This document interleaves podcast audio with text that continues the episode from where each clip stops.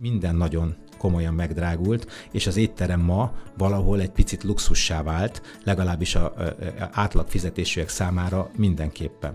Az a fajta tömeges bezárás, amit prognosztizáltunk, talán elkerülhető. Nem merném biztosra mondani, és külön kell választani a szállodaipart, és külön kell választani a vendéglátóipart, mert teljesen másképp működik. Mindig Németország, az Egyesült Királyság nagyjából Oroszország és az USA, aki vitte az első négy helyet. Ugye most is Németország és Egyesült Királyság van az első két helyen, csak jóval kisebb forgalommal. Az Egyesült Királyság ugye a Brexit utáni nehéz helyzetnek, leszámítva most a háborút és egyéb dolgokat. Németország meg ugye hát értelemszerűen egy mindig is egy praktikus ország hírében állt, tehát ott, hogyha elkezdődik az infláció, az emberek még ha van is pénzük, elkezdenek spórolni, és kevesebbet fognak utazni. Köszöntöm Önöket, Gál Csongor vagyok. Önök a napi.hu videó podcastjének 2023. januári első adását látják. Innentől kezdve minden héten visszatérően újra és újra gazdasági témákban folyamatosan fogunk jelentkezni videós tartalmakkal, és megpróbálunk az önök számára érdekes vendégeket ideültetni az asztalhoz. Idén első vendégünk nem más, mint Flash Tamás, a Magyar Szállodák és Éttermek Szövetségének elnöke, akivel tegeződünk már régebb ismeretségünkre való tekintette, úgyhogy köszöntelek Tamás téged itt az adásban, örülök, hogy elfogadtad a meghívásunkat. Szervusz, én is köszöntöm a nézőket és hallgatókat. Mindenek előtt egy kis visszatekintéssel szeretném kezdeni a, az adásunkat. Azt a szektort, amiben ti dolgoztok, azt nagyon érzékenyen érintette az elmúlt néhány év.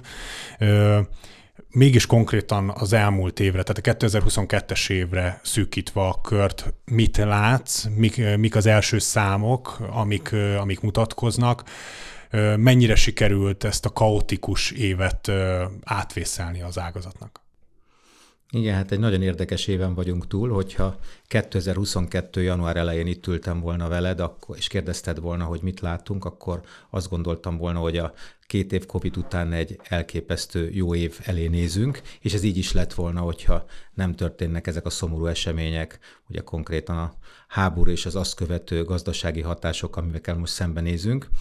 Ehhez képest egyébként, hogy amilyen nehéz év volt, az év végével azt lehet mondani, hogy nem sikerült olyan rosszul, mint ahogy azt menet közben többször is gondoltuk. Bevételi oldalról semmiképpen nem, a kiadási oldal és természetesen a jövedelmezőség egy teljesen más kérdés, de alapvetően pozitív változás történt, hiszen a vidéki turizmus változatlanul nagyon erős volt, a nyári szezon is erős volt, ha nem is tudott teljesen olyan eredményt hozni, mint a 2021-es, ami csúcsnyár volt ott a Covid alatt, és a legtöbb ember itthon maradt, nem ment külföldre. Most ez a külföldi utazások száma egy kicsit árnyalta a képet, de alapvetően a kollégák elégedettek voltak vidéken, és Budapest ugye a másfél éves, nagyjából tetszhalott állapot után májusban teljes erővel elindult, abba a pillanatban, hogy a világba főleg Európába feloldották a korlátozásokat, Budapest eh, egy nagyon komoly utazási destináció lett megint, és a külföldi vendégészakák számán ez látszódik, hogy végre magára talált a főváros ilyen szempontból is, úgyhogy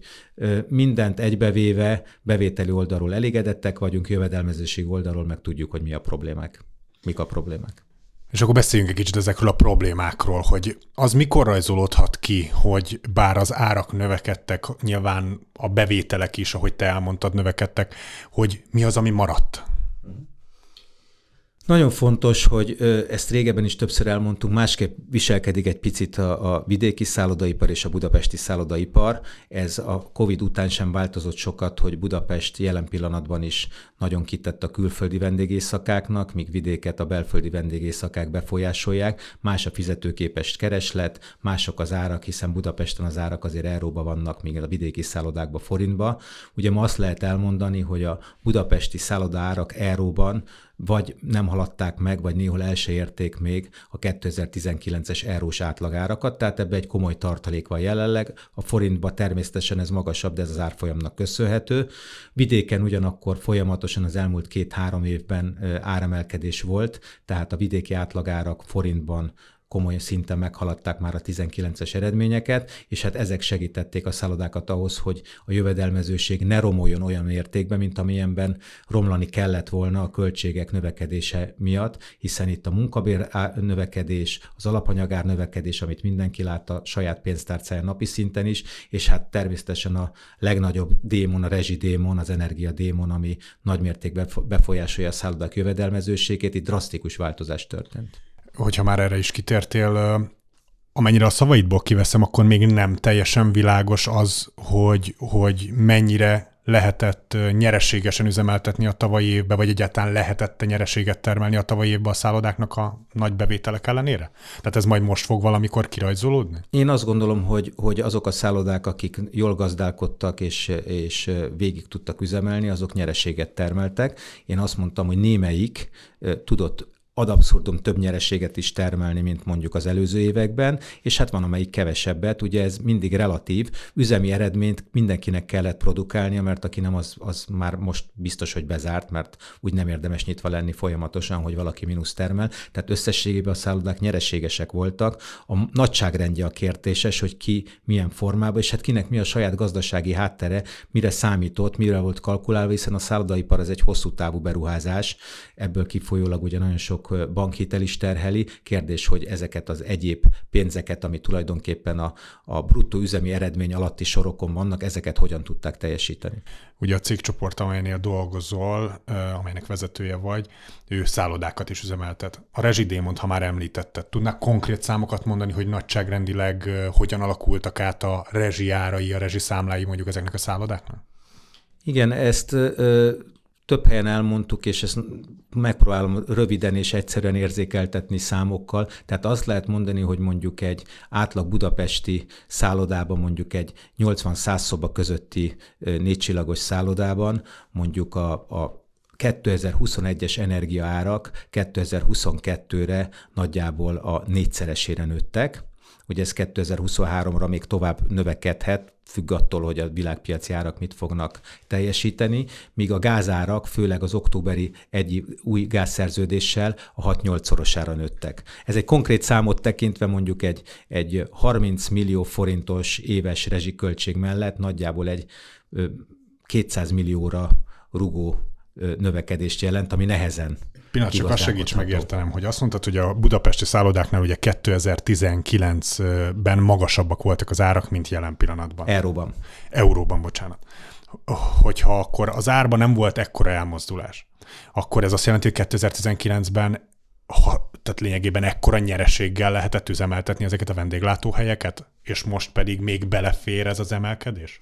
Így van, de hát ezt ugye itt, itt, itt ez nagyon nehéz néha megérteni, ugye ezek több milliárdos beruházások. Itt egy több száz millió forintos nyereségről beszélgetünk, vagy eredményről, beszél, egész pontosan inkább eredményről beszélgetünk egy szálloda esetében. Mondjuk, hogyha egy, egy banki kölcsönnél egy 5-600 millió forintra számolt bruttó üzemi eredmény lecsökken majd mondjuk 3-400 millióra, az nagyon komoly gondot okoz. A 600 milliós bruttó üzemi eredmény nem azt jelenti, hogy 600 milliót ma a tulajdonos hazavisz, hanem az üzleti tervben ez szerepelt a különböző költségek, a a bruttó üzemi eredmény alatt lévő költségeknek a kifizetésére. Tehát változatlanul nyereségesek ezek a szállodák, csak nem olyan szinten nyereségesek, mint amire lehetett kalkulálni, és hát azt is be kell számolni, hogy ez a budapesti szállodák másfél év alatt a legtöbb veszteséges volt. Tehát üzemi veszteséget termeltek. Háború. Beszéljünk egy kicsit arról, hogy milyen hatásai vannak a szektorra közvetlenül magának a háborúra. És itt légy szíves, mindenképpen ejtsünk majd szót arról is, hogy hát azért Magyarországon az orosz ajkú vendégeknek a szám azért elég magas volt, főleg ugye a fürdővárosokban, a Hévíz, Hajdú, Szoboszot, tehát az kifejezetten szerette ez a közeg, hogy ez mennyire érezhető egyébként?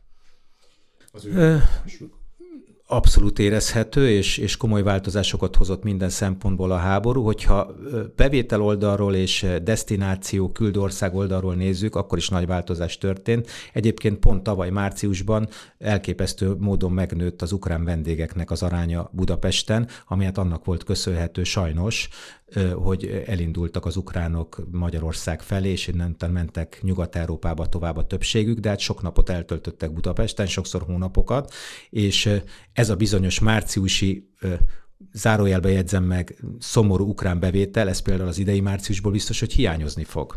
Tehát ennek ilyen vetülete is vannak. Értelemszerűen az orosz vendégek elmaradása mondjuk leginkább Budapest és Hévíz tekintetében elképesztő komoly kiesést jelent, de nem csak ez. Tehát az egész külföldi küldőpiac nagyságrendekben változott meg.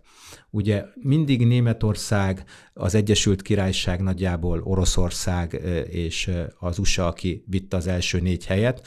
Ugye most is Németország és Egyesült Királyság van az első két helyen, csak jóval kisebb forgalommal. Az Egyesült Királyság ugye a Brexit utáni nehéz helyzetnek, leszámítva most a háborút és egyéb dolgokat. Németország meg ugye hát értelemszerűen egy mindig is egy praktikus ország hírében állt, tehát ott, hogyha elkezdődik az infláció, az emberek még ha van is pénzük, elkezdenek spórolni, és kevesebbet fognak utazni, tehát ez érződik Budapest tekintetében is, és hát sokan otthon maradtak országon belül, és ott, ott utaznak. A kínai turizmus az szinte teljesen leállt, és ez még mindig a Covid-nak köszönhetőnek, illetve a Covid utóhatásainak és az azzal kapcsolatos kínai állami intézkedéseknek. Pont a Covid előtti időszakban már nagyon magas volt hát, ugye a hogy kínai, keleti magas volt, így van. Egyébként én ide sorolnám még Dél-Koreát is, ami a top 10-es küldő országban volt, és szinte lenullázódott a forgalma. És hát ugye Oroszország, ami az említett körülmények között szinte teljesen eltűnt, és USA, ahonnan bár elindult az idejében már egyfajta, főleg a hajós turizmus és az ahhoz kapcsolódó itt lévő vendégeknek a szállodai foglaltsága, de messze elmarad. Ugye az USA, mint küldőország érzéseit azért az befolyásolja, hogy ránéznek a térképre, és nekik azért Ukrajna nagyon közel van hozzánk. És nehéz megértetni, hogy hiába van közel, ez, ez ilyen szempontból, mondjuk turisztikai szempontból és biztonsági szempontból nagyon távol van, de ez nem biztos, hogy valaki mondjuk Texasba megérti, ahol neki ez a szomszéd város, ahol át szokott autózni. Úgyhogy ez megváltozott, ami nagyon megerősödött, viszont már a COVID alatt is, és azóta is nagyon örömteli módon, az a környékbeli országoknak a, az intenzitása, tehát akár a Csehországból, Szlovákiából, vagy a nem teljesen szomszédos, de közeli Lengyelországból érkező vendégek aránya megnövekedett. Nagyjából nyártól kezdve, ahogy az energiárak emelkedése szóba került, folyamatosan arról volt szó, hogy tömeges bezárások jöhetnek, ugye ezt te is említetted már és voltak is bezárások, ugye azért régi nagy helyek, az Olimpia, Kisbíró, a Hauer cukrászda, vagy akár vidéken a Lővér szálló is beszállt, vagy Budapest legnagyobb szállodája, a Hungária is bezárásra került, hogy ők valószínűleg amúgy is bezártak volna rövid távon, vagy kijelenthető, hogy ők kifejezetten az energiaválság áldozatai lettek, és lehet-e arra számítani, hogy 2023 bizony még hoz valamilyen lemorzsolódást az ágazatban? Igen. Megpróbálom egy picit árnyalni a képet, ami állandóan változik, tehát két-három hónappal ezelőtt is más mondtam volna neked, ha itt ülünk, és lehet, hogy három hónap múlva megint mást fogunk mondani. Ugye ma nagyon nehéz megmondani pestiesen szólva a tutit, ugye nem csak mi nem tudjuk megmondani, mi fog történni sokszor, hanem közgazdászok se látják előre a helyzetet, és állandóan aktualizálni kell az előrejelzéseket, és ez nem csak állami, kormányzati szinten, hanem szövetségi szinten, vagy akár céges szinten is, ugye folyamatosan újra tervezés van, mint ahogy az ember eltéved a navigációval, és akkor állandóan újra tervezés van. Én ma azt látom, hogy azok a tömeges bezárások, amiket prognosztizáltunk még a tavalyi év mondjuk késő őszén, ilyen október őszén, talán elkerülhetőek lesznek. Ennek több oka van. Az egyik oka az, hogy a helyzet egyelőre nem romlott annyira bevételi oldalról, mint amire lehetett számolni, legalábbis a tavalyi évben biztos, hogy nem, most már meglátjuk, mi történik az első negyed évben. A másik oka, hogy az energiahelyzet egy picit optimalizálódott, tehát a, folyamatosan esnek az árak a különböző energiatősdéken, és aki napi áron fizet, vagy egyebek, azok egy, egy sokkal kedvezőbb helyzetben vannak, nem ahhoz képest, amiben voltak, hanem amire számítottak.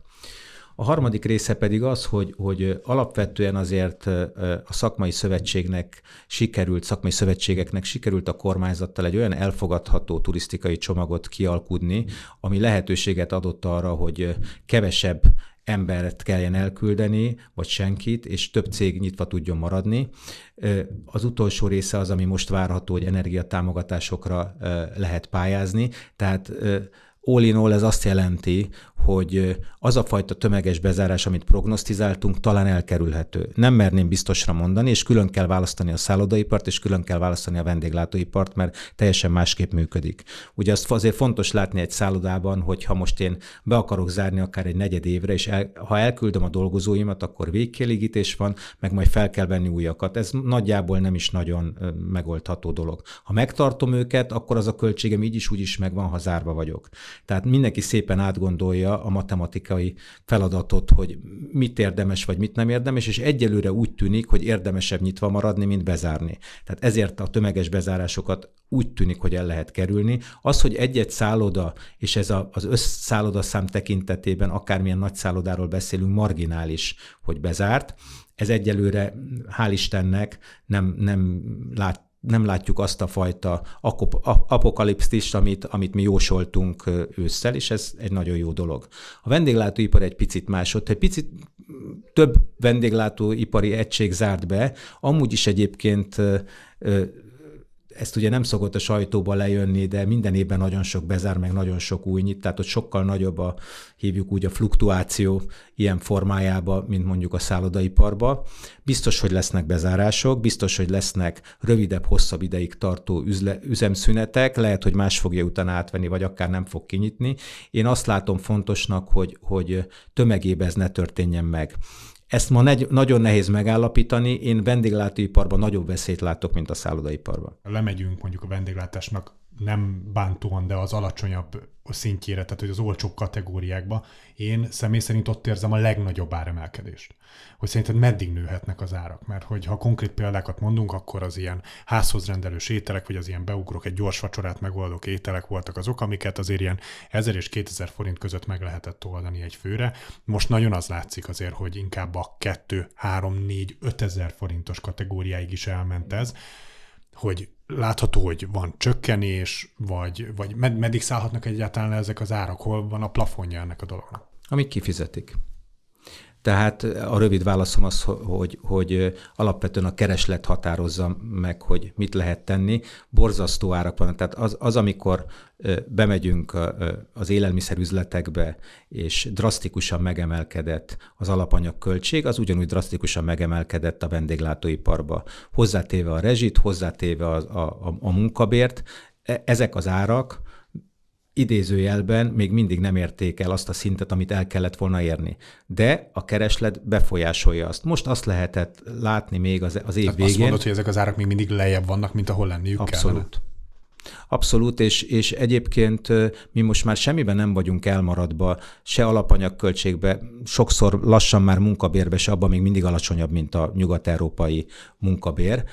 Rezsibe is nagyjából ugyanott vagyunk, és hogyha átszámol valaki mondjuk egy 3000 forintos házhoz rendelt ételt, ugye az jelen pillanatban 7,5 euró. Igen, csak az a 7,5 euróért Nyugat-Európában nem sok helyen tudnál házhoz rendelni ételt. És tetszik, nem tetszik, most már ehhez kell hasonlítani, mert a költségstruktúra nagyjából ott van.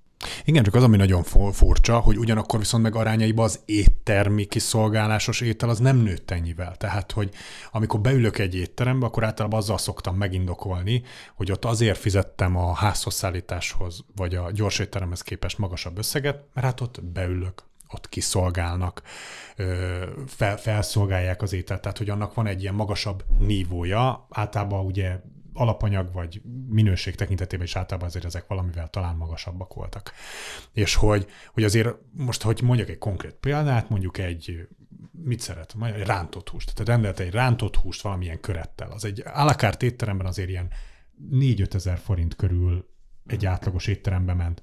Abból most lett 6.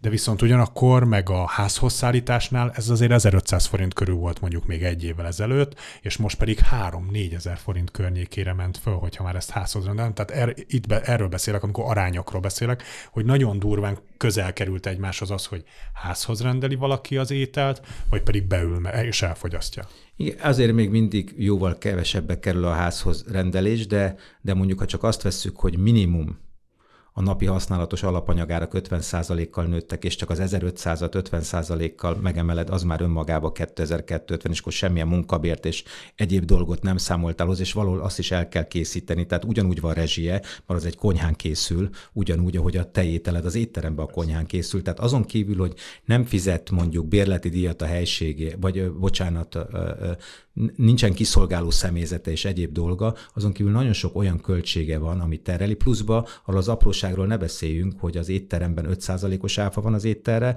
a, a házhoz szállított ételnél meg 27%-os áfa van, tehát ez önmagában egy 22%-os különbség, amire egyébként a, a, a szakma már régóta küzd, hogy jó lenne, hogyha ezt is 5%-ra mérsékelnék. Tehát ezek a tételeket, ha összeadod, akkor nem véletlen, hogy arányaiban egy picit az jobban nőtt, ettől függetlenül az én saját nem szakmai, hanem felhasználó élményem az, hogy minden nagyon komolyan megdrágult, és az étterem ma valahol egy picit luxussá vált, legalábbis a, átlag fizetésűek számára mindenképpen. Zárásként mit vársz 2023-tól, mit vársz ettől az évtől? Milyen hatások lehetnek, az energiaárak még komolyan befolyásolhatják a piacot és a nyitvatartást, illetve hogy arról, amiről még keveset beszéltünk, és talán ez viszont érdekes, lehet, hogy ugye a devizák miatti elcsúszás miatt visszatérhetnek a külföldiek, népszerű lehet-e Budapest, mint olcsó célpont még a külföldieknek? Hát akkor először az utóbbira próbálok válaszolni. Én azt gondolom, hogy visszatértek. Nem abban a számban, mint 2019-ben. Nem is biztos, hogy jó, hogy 2019-hez hasonlítjuk, mert az a valaha volt legkomolyabb csúcsév volt, tehát hogy mindig nehéz a világcsúcshoz hasonlítani valamit. A külföldiek visszatérésére szerintem folyamatos, és nem csak az árfolyam és az ár miatt, hanem, hanem Budapest, Magyarország az igenis egy nagyon népszerű és nagyon jó destinációba érdemes eljönni, tehát szerintem ez töretlenül működik. Ennek egy komoly gátja van, ami, hogyha fog javulni, akkor egyre többen fognak jönni, az a Liszt Ferenc repülőtér, és nem a repülőtér kapacitása, hanem ma azt látjuk, ilyen-olyan-olyan indokoknál nem vagyok egy légiforgalmi szakember, de kevesebb helyről is járat, és a gyakorisága is kevesebb. Tehát ugye ott is sok mindennel küzdenek a légitársaságok és a repülőterek, de hogyha több gép jönne Budapestre, akkor valószínűleg több vendég is lenne Budapesten, mert nagy valószínűség ezek a gépek meg tudnának telni. Hogy ez meg fog-e történni, vagy nem 2023-ban, ezt nem tudjuk megmondani. Mi már annak is örültünk, hogy 22-ben azért végre egy nagyon pozitív változás indult el, de azt gondolom, hogy Budapestben nagyon nagy tartalék van jelenleg is, mind átlagárba, mind foglaltságba. Összességében mi pozitívak vagyunk a 2023-mal kapcsolatban, de nagyon sok olyan tényező lehet, ami pillanatokon belül változhat bármelyik irányban. Nem tudjuk, hogy a magyar lakosság zsebében mennyi pénz fog maradni a szép kártyákon kívül arra, hogy azt vendéglátóhelyeken és szállodákba költsék kell. Ez jó dolog, hogy most már bármelyik zsebből tulajdonképpen nincsen zseb, lehet költeni a, a pénzt. Elképzelhető itt valamilyen szintű visszaesés a belföldi forgalomban, reméljük, hogy nem drasztikus lesz, és hát azt gondolom, hogy a vendéglátóipari helyeknek a látogatottsága is elképzelhető, hogy csökkenhet valamit. Összességében mi azt reméljük, hogy ez a rezsiválság valamilyen formában meg fog tudni oldódni a 2023-as évben. Ennek most egyik része az, hogy az időjárás itt picit segít rajtunk, ahogy most eddig segített, hogy nincs olyan hideg, messze nem annyit használunk fel se lakossági szinten, se pedig céges szinten, mint amit számoltunk, tehát több pénz marad mind az emberek zsebébe, mint pedig nálunk, és ez segíthet az egészben. Egy nagyon hektikus és izgalmas évet várunk. Összességében én nem is a 23-ra gondolok, hanem a közép-hosszú távon szerintem a magyar turizmus abszolút fejlődő szakaszában van, nagyon erős, akár a belföldi, akár a külföldi részt tekintjük. Nagyon sok munka van benne, nagyon sok feladat is van, de én azt hiszem, hogy ez változatlanul egy sikerszakma tud maradni, és az elmúlt két és fél-három év nehézsége után előbb-utóbb egy pozitív időszak fog eljönni. Hát kívánom, hogy bekövetkezzenek a jóslatait, hiszen azért a turizmus az abszolút egy húzóágazata lett a magyar gazdaságnak, és tényezője, szám szerint is ugye a magyar GDP-nek most már egy nagyon komoly százalékát teszik ki, úgyhogy alakuljanak a legjobban a dolgok. Köszönöm a beszélgetést. Önöknek pedig köszönjük a figyelmet, ez volt az első adásunk. Hogyha tetszett önöknek, akkor lájkolják a videót, illetve a podcastünket, iratkozzanak fel, hogy le nem maradjanak a jövőben is tartalmainkról a következő adással pedig hamarosan jelentkezünk. Addig is, a viszontlátásra!